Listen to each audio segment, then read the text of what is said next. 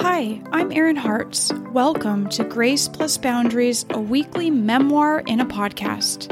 I've realized through the past decade of my recovery that I learn the most about emotional maturity through listening to the triumphant stories of others.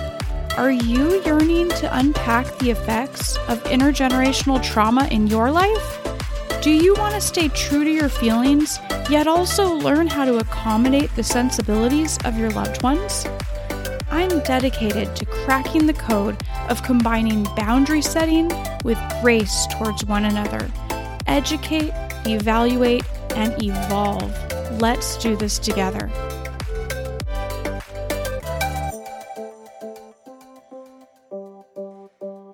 So, how are you at receiving?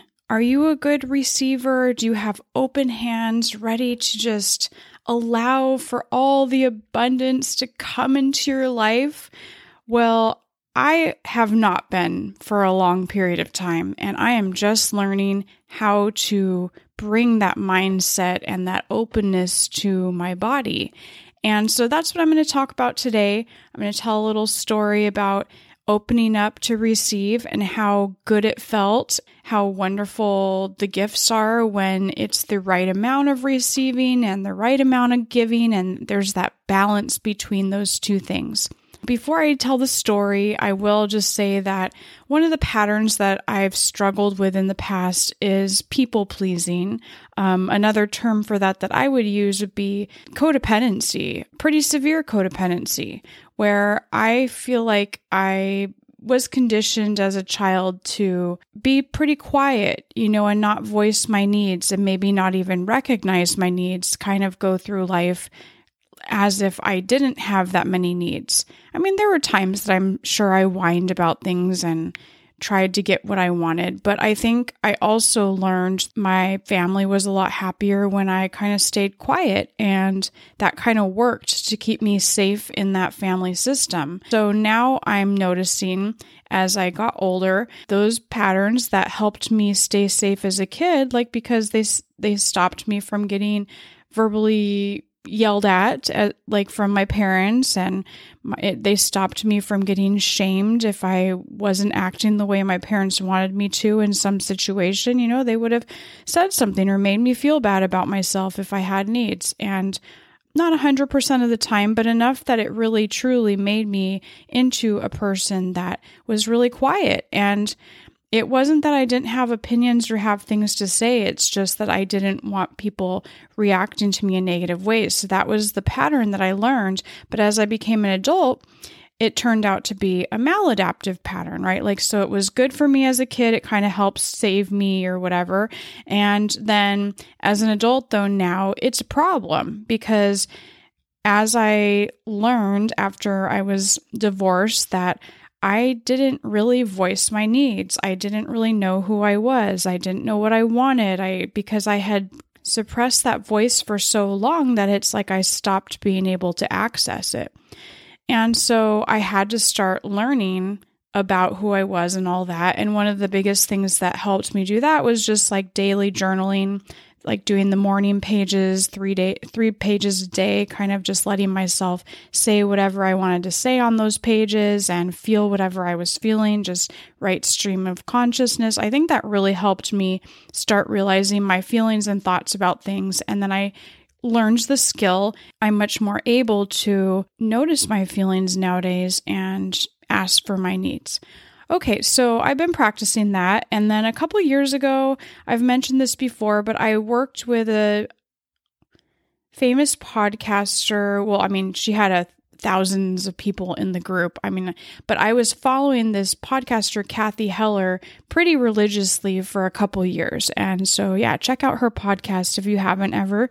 And Cathy Heller is very spiritual minded. She's super into opening up to abundance. That was one idea that she talked about a lot that I had never really heard of in that way before. I didn't really realize I could open up to more abundance. I didn't realize I could be stifling myself in that way. So she has talked about it in lots of episodes and how she's opening her hands to receive and being willing because it is scary to receive. There is fear in someone that's codependent or in me um, of allowing myself to fill up with joy or abundance or things because maybe it has more responsibility when you get what you want. Maybe it just, maybe I feel uncomfortable with allowing other people to give me stuff like I owe them something. Like I definitely used to feel that way in early recovery where, you know, someone would let me call them and I'd vent to them for a half an hour and talk to them and they'd listen and I'd afterwards I'd feel almost like I owed them something, you know, and they would be like, "Erin, I'm just here to, you know, I'm your friend. This is what we do." And and it was hard for me to receive. Actually, it still is. 100% it still is, but I've I've definitely gotten better. Like it's still a little bit hard for me to call a friend and want their time. Like if I'm being feeling a little bit needy, like I need a person just to talk to, I don't even think that's needy. That's just being human. But for me, I still feel like there's this part of me that shouldn't have to take other people's time up or something like that. So I'm still working on that one. It's still in me. And with certain people, it gets activated more than others for some reason. And yeah, so I'm working on that one. So this summer, I really opened myself up to more abundance. I talked a couple episodes ago about how I bought a new car, and man, I love that car. It's so fun to drive an SUV rather than drive a small car. I really liked my small car. It's super nice when you're parking, definitely to have a small car. But now being up higher, I feel so much safer and I feel like I'm noticed on the road a little bit more. And it feels, I guess it just really feels safer to me. It, the whole experience of driving feels so much safer to me. I had no idea I felt as unsafe as I did in my little car. But I remember I would at when it was really raining hard or something, I would not want to drive on the freeway very much. Like I remember this one time I had a therapy appointment back before the pandemic, and I would actually drive to her place to have therapy. Now I always do it online because we had to during the pandemic, and I just stuck that way because my therapist happens to live like, I don't know, 30 minutes away. Like it's a nice little beach town where she lives, and I like going there, but it's so much less time consuming now to have a therapy session because I can just, you know, go to my bedroom and have it there. There was this one day it was raining really hard and I was kind of new to her at that time, I think, and I was like, "Well, I don't want to drive on the freeway because it's raining so hard." And she kind of was like, "What is wrong with you?" No, she she didn't say that, of course. She's nice and I like her a lot, but I think I had texted her and she was like, I think it'll be okay. Or she acted like I was really overreacting, which, you know, maybe I was. But like if I'd go next to trucks on the freeway, then my car would like totally shake and I'd feel almost like I was going to hydroplane because of, I think that's the right word, because of being next to a big truck and all the water like coming up from the wheels and stuff would kind of make my car move. I don't remember if that day I canceled or what. Maybe I ended up going. You know, I felt unsafe in that car. And now this summer, I've been more in my abundance mindset and not as fearful about spending the money that I have and just reveling in it, being more joyful about spending money. And yeah, not being so fearful about like, if I spend this money, there's not going to be any more that's coming in. You know, I had to let go of that a little bit. It is a leap of faith to spend money and buy, buy a new car and stuff like that. But I did it and it, it really feels like I'm at a higher place emotionally just because I did nice things for myself. Okay, so to the story. So this summer after we were gonna me and my son were gonna go on a road trip, and that was what kind of led to buying the new car. Um, my old car had a bunch of things wrong with it, and I got them fixed, and then it got the check engine laid on again, and I'm like, oh my gosh! And we're supposed to go on this road trip, and we were going to Las Vegas, which is super duper hot, and then to Utah, which was also going to be really hot. And I was thinking, oh my gosh, this car is it going to even make it through 110 degree heat, you know, um, or higher? Which luckily it wasn't higher than that, but it did get up to 110, I think, one day when we were there, and I was really worried about the road trip, and then that's what one of the factors that led to deciding to get just to get just get a new car that that few days before we went on the road trip. Well, this road trip was kind of special because my son spends most of the summer with his dad, and then we had two weeks when he came back from the summer to spend together. So the first week, you know, he had been at home and um, enjoying his time, seeing his best friend and stuff like that that he hadn't gotten to see for the few weeks that he was at his dad's. And then um, I asked him, you know, do you want to go on a trip? And he likes to help me plan the trip and stuff. And we decided to go to Las Vegas. And then, so we have some family friends. My parents have some best friends um, or longtime friends that live in Utah. And they met when they were all newly married in their 20s. So this was like back in the early 1970s. And so they've been friends ever since. And this couple, you know, lives in Utah. They had three kids about the same age as me and my sister.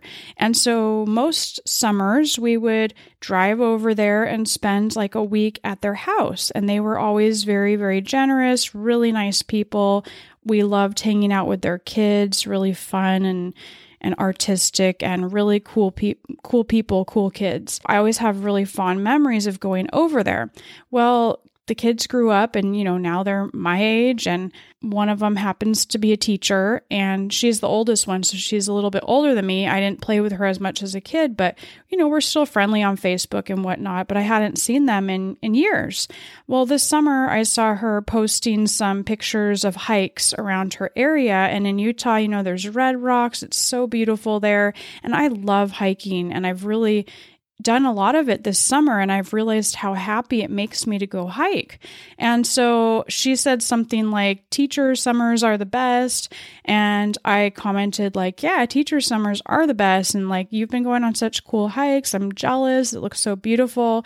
And then she said, "Hey, why don't you come on over? I'll give you a tour or you know I'll take you on some hikes around here if you if you want to come over. And I was like are you serious? Like I kind of want to. And then she was serious. So we planned this trip. So I asked my son if he wanted to go. And this lady happens to have a kid that was only a year younger than my son. So we thought oh well the kids can go on the hike with us. And my son hadn't really hiked very much. Actually this summer was really the first time I took him on like a long hike and um, he wasn't that into it, but I thought, you know what, I want to expose him to like some prettier hikes and um, some some other stuff. Like let's let him see the world a little bit. And I mean, if the pandemic taught me anything, it's that we never know, or I guess global warming, if that's taught me anything, it's that we never know what's going to happen to an area of the, our world. And I might as well go see the red rocks in Utah while I have the chance because you never know what's going to happen. So we plan to come over there early August and the parents that live there invited me and my son to stay at their house. And I was thinking, you know, I could get a hotel in their town. I had a feeling they might invite us over there, and I wasn't really sure if I should stay at the parents' house or not. I mean, you know, they're my parents' friends, and I know they care about me, but it's been a long time since I'd seen them, and it felt a little bit awkward. Not awkward, but it was scary to me. It was like kind of extra putting myself out there to be seen if I had accepted staying at their house because that would mean that I would have to be more exposed and deal with I don't know what could come up, but talk more, communicate more. If I'm at a hotel, I don't have to share as much of myself. And that sounds almost silly to me saying that right here, but that is how I feel. Like I'm a person who studied abroad in Spain my junior year of college, but I was so scared to live with a family. I ended up living there there were two options. I could live like in the dorms at the school or I, which it was at a renovated convent. So it was the coolest place. It was like had a bell tower and all this stuff. And so our classes were in that building. And I also ended up living in that building too. It was really cool. Um, but some of my friends there lived with families as well, which, you know, looking back and at the time, people were like, you should live with a family. You're going to learn so much more Spanish if you live with a family. But I was so scared of living with a family and having to like be with their rules or who even knows what they're going to be like. And I mean, I'm sure it would have been amazing, right? But I was so scared and so shy to like have people see me and know me and stuff like that. So when the parents offered me to stay at their house in Utah, I kind of had that feeling again. You know, like I was scared to say yes because it was opening me up to exposure. So I kind of I took the leap of faith because I knew that I trusted these people and they have a big house and it was very cozy the last few times I gone there. So I decided, yeah, I need to stay there and this will be better anyway because then I'll actually get to visit with them more and all that. And it, even though I was taking a risk, it did feel like a risk. So I said yes and I opened my hands to receive. And so we went on our trip. My son and I had the best time ever. We went through Las Vegas. On the way there, we spent a night in Las Vegas. And then on the way back, we also stayed in Las Vegas because it broke up our road trip a little bit. And we had such a great time. We stayed two nights with them and we went hiking with their daughter and her son and the kids totally hit it off and we went to the most beautiful places um, one of those parks we went to was called the Toadstools. It's like right on the border of Utah and Arizona. It has a ton of those. Well, I mean, it looks like a toadstool, right? Or I think they call them hoodoos um, in that area. So it's just like a rock formation of where there's a huge rock on the top and then a skinnier thing holding it up. And it, they're very pretty to look at and they're pretty amazing. You know, they kind of look like Bryce Canyon if you've seen pictures of that or been there, which is just so amazing. So we went on a hike there. It was so much fun. The boys just like ran around crazy and um, they had a great time climbing this humongous mountain that they decided to climb to see the other side. And, you know, we went on a couple other little hikes too, where we saw like a, a lake that was like in a cave. And we went on this secluded hike that that my friend knew about that was her friend's property and it was like no one else could go there but we were able to hike up there and see some really old hieroglyphics or something like that, glyphs from a long time ago that were still painted on the rock there. And it was just a really cool trip. It couldn't have been easier or calmer or sweeter staying at these people's house. They're just the nicest people. We played a board game called Go For It that I used to play when I was there, and it's just super fun little game from the 80s. And we played that and just chatted and watched my son play with this cap gun that he got. And it was just a really, really nice experience and so sweet. And these two people are just so loving, and being in their presence just reminded me how much I care about them and how much I felt loved by them when I was a kid. I mean, the mom was called me before I got there. Erin, what kind of things should I get you at the store? And you know, I was like, "Oh, we probably don't need much.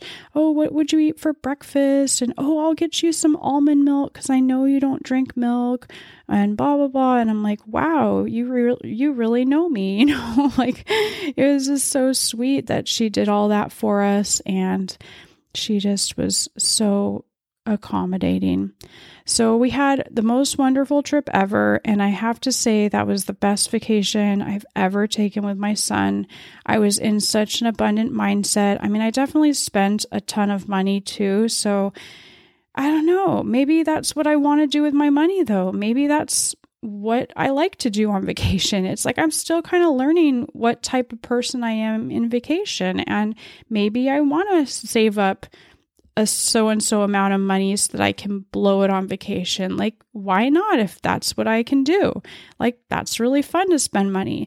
So, like, when we were at Las Vegas, we stayed one of the nights we stayed at a really nice hotel. I had I had always wanted to stay at the Bellagio, so we stayed there. It was it was not as good as I mean, it was a very beautiful room, don't get me wrong, but it's just so busy in Las Vegas. I do enjoy that about it, but um I don't know if it was worth that. But we did go to the buffet there at the Bellagio and it was amazing. And my son had never been to a buffet like that before. And he was so into it. I mean, I was laughing so hard because you know, we took a walk around to see like what food there was first because I always like to kind of scope out what I'm going to have. And I talked to him about how, you know, you're going to want to take a bunch of food, but just remember to take like a very small amount because your eyes are bigger than your tummy, you know. And what does he do? Like, I wasn't really policing him. I did say he has to eat something after his first plate, I did say, you know, you need to eat something nutritious, but he goes and of course the first thing he grabs it's like 9 a.m. in the morning, he grabs a cake pop. Okay. And then I think he got some gelato. And I was like, I'm glad you're having fun. Like, this is, and that was a really good cake pop, too. He gave me a little bite of it. Um, and then I'm like, why don't you need to get something that's a little more nutritious? So he got some fruit. And then I convinced him to get some eggs. And he said they were the best eggs he's ever had and he was like super into them and went and got more and now he keeps talking about like how much he loves scrambled eggs and um, it's just really funny because my son's like not he's he's a picky eater definitely and if it's not beige food he like it, takes him a while to uh, to shovel stuff down that's not beige food basically. We had a great time just just uh, looking at that buffet and seeing what what the possibilities were for eating there and it was ridiculously expensive especially since I'm a vegetarian. So it's like eating at a buffet like that you know there's no way I'm at all probably going to eat more than like $20 worth of food but it was fun and we had the best time and you know it was it was all because I was willing to open up to abundance and one last thing I'm going to say is that when I left, um, I did end up buying lunch for um, the mom and dad who let us stay at their house. And then for the daughter and her son, we went out to lunch one day and I did buy it to say thank you for them being our tour guides and then letting us stay at their house. And, you know, we did take our sheets off the bed and I tried to keep everything as tidy as possible. But there was a part of me that kind of wanted, like, should I send them a gift? Should I do this or that? And part of receiving though is just saying thank you and meaning it, you know? So when I came back home, I did write them each a thank you note and send it to their house. And I don't need to do more than that, you know? Like they wanted to give and I I was willing to receive and we were both very happy with what we did and they spent time on me and energy and they they reveled in the beauty of my son and it was just such a delightful experience and we might go back next summer we'll see Toodaloo. You deserve a big high five and a smile in the mirror for showing up for yourself today. Thank you for your dedication to introspection and self awareness because our personal evolution is what will make this world a better place. If you enjoyed the episode, please give me a five star review and share it with a friend. And let me know if you want to be a guest to share how you are navigating intergenerational trauma in your life you're welcome to join my free monthly goal setting workshop on the first Wednesday of every month. Just DM me at iheartserin.